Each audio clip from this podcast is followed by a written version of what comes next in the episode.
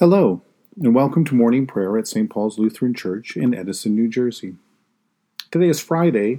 We're in ordinary time. This is coming to the end of the second week after Pentecost, and we begin our time of prayer in silence.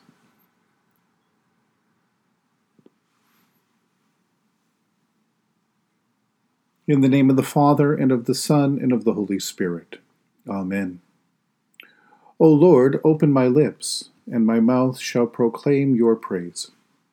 Glory to the Father, and to the Son, and to the Holy Spirit, as it was in the beginning, is now, and will be forever. Amen.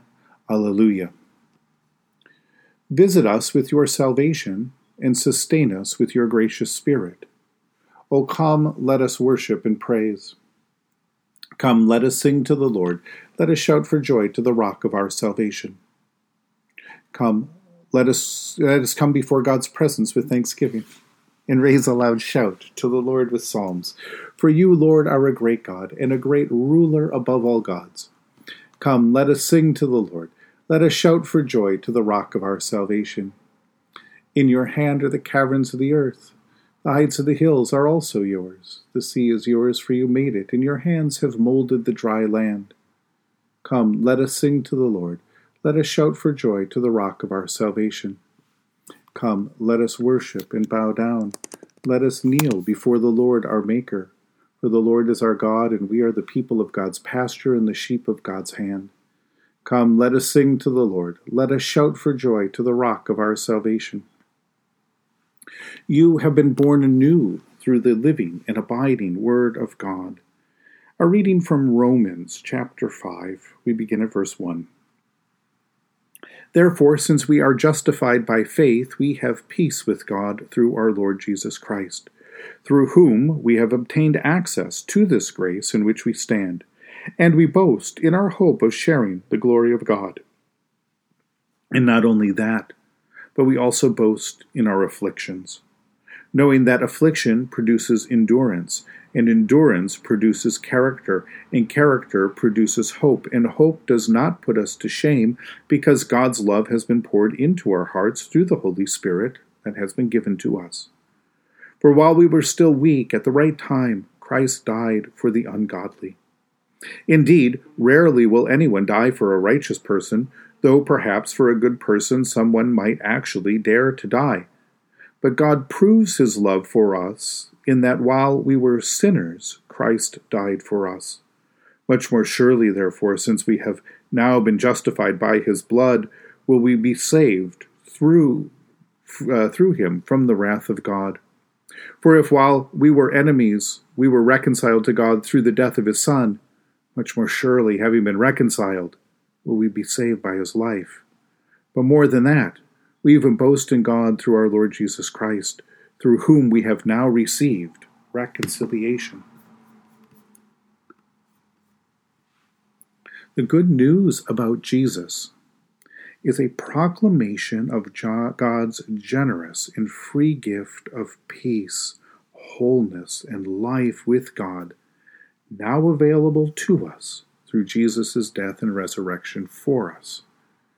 The good news announces that peace. It conveys and gives that peace to all who, by the Holy Spirit, put their trust in it, who believe God's word and God's promise contained in the good news of Jesus Christ. God has forgiven us. God has redeemed us. God has welcomed us back into fellowship with God through Jesus in the abiding communion of the Holy Spirit we are justified by faith. There are parts of the Bible that would benefit us greatly if we could learn them by heart. Romans 5 1 2 is one of those portions of Scripture. Here it is again. Therefore, since we are justified by faith, we have peace with God through our Lord Jesus Christ, through whom we have obtained access to this grace in which we stand and we boast in our hope of sharing the glory of God. Perhaps we could put this, these verses on a, on a small card that we could keep handy with us or refer to whenever we feel like we're failing or, we're not good enough, or whenever we hear that other voice, the voice of the accuser, trying to steal the peace with God that Jesus gives us. The good news about Jesus, and that's what Paul is talking about here, that what we refer to as the gospel not only brings us into a new and re- renewed relationship with God through faith, it gives us the hope and the promise of sharing the glory of God. And all of that changes the way that we see the afflictions of this life, the challenges, changes, and chances of this life. It reminds us that we are not helpless to the powers of this world, but we have a hope. We are not alone, but God is with us. And not only is God promised to accompany us through this life, God has connected us in the fellowship of the Spirit with a larger community who is making this journey too. And, and even more than that, God is working to change and transform our challenges into blessings, our hardships for our benefit, our setbacks into the stories that show of God's love, mercy, and faithfulness to sustain, change, and bring us life the ability to transform sufferings of all kinds so that we could see them as the forge of a story of faith and hope that creates this bond and connection with God and God's purposes in the world and bears witness to God's undying love for us all. Like Abraham and Sarah, the promise of the gospel poured out on us in our baptism sent us on an adventure and a journey with God through which we learn to trust and love God with all of our heart, with all of our soul, with all of our strength. You have peace with God. You have been justified by faith in Christ. You have a place in God's home, in God's heart, in God's family, in God's future, in God's glory. And from where you sit this morning, what difference does your faith in that good news make in the way you look at the day ahead of you. I know it's an old Lutheran chestnut, but it's still a good question to ask ourselves, especially at the beginning of each day. So, what are you going to do now that there is nothing left to do? Since you live and dwell and abide in the Spirit in this peace with God, and you don't have to arrange your day to earn God's favor or explain the bad events that happen as God's punishment on you. What are you going to do to live in the love, mercy, grace, hope, and promise of the good news that we've received by faith in Christ? Amen. In the tender compassion of our God, the dawn from on high shall break upon us. Blessed are you, Lord the God of Israel. You have come to your people and set them free. You have raised up for us a mighty Savior, born of the house of your servant David. In the tender compassion of our God, the dawn from on high shall break upon us. Through your holy prophets, you promised of old to save us from our enemies, from the hands of all who hate us, to show mercy to our forebears, and to remember your holy covenant.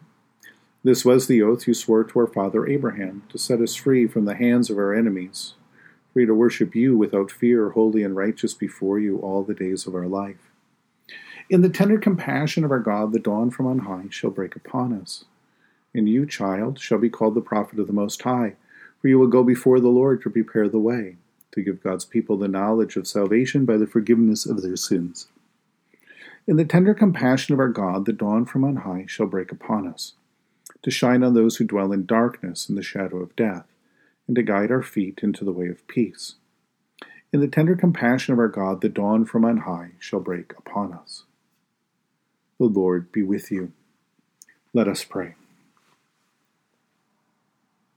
Mighty God of mercy, we thank you for the resurrection dawn, bringing the glory of our risen Lord who makes every day new. Especially we thank you for the sustaining goodness of your creation for the new creation in Christ in all gifts of healing and forgiveness,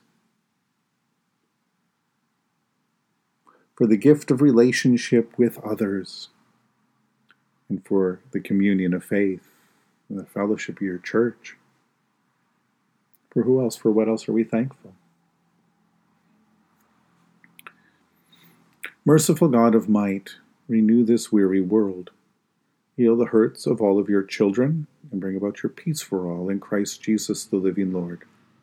Especially we pray for those who govern the nations of the world, for the people in countries ravaged by strife or warfare, for all who work for peace and international harmony, for all who strive to save this earth from carelessness and destruction, for the sick, for those who care for them,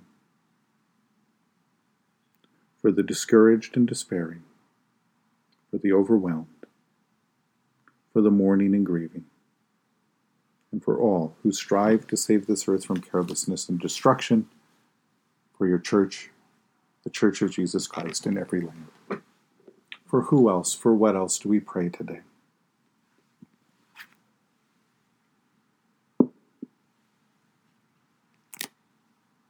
We give thanks to you, Heavenly Father, through Jesus Christ, your dear Son, that you have protected us through the night from all harm and danger. We ask that you would also protect us today from sin and all evil, so that our life and our actions may please you. Into your hands we commend ourselves, our bodies, our souls, and all that is ours. That your holy angels be with us, so that the wicked foe may have no power over us. Amen. Lord, remember us in your kingdom and teach us to pray. Our Father who art in heaven, Hallowed be thy name. Thy kingdom come, thy will be done, on earth as it is in heaven. Give us this day our daily bread, and forgive us our trespasses, as we forgive those who trespass against us. And lead us not into temptation, but deliver us from evil. For thine is the kingdom, and the power, and the glory, for ever and ever. Amen. Let us bless the Lord.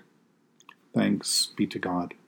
May the Holy Spirit fill you with new life and abundant joy and the blessing of Almighty God, the Father, Son, and Holy Spirit be with you now and forever. Amen.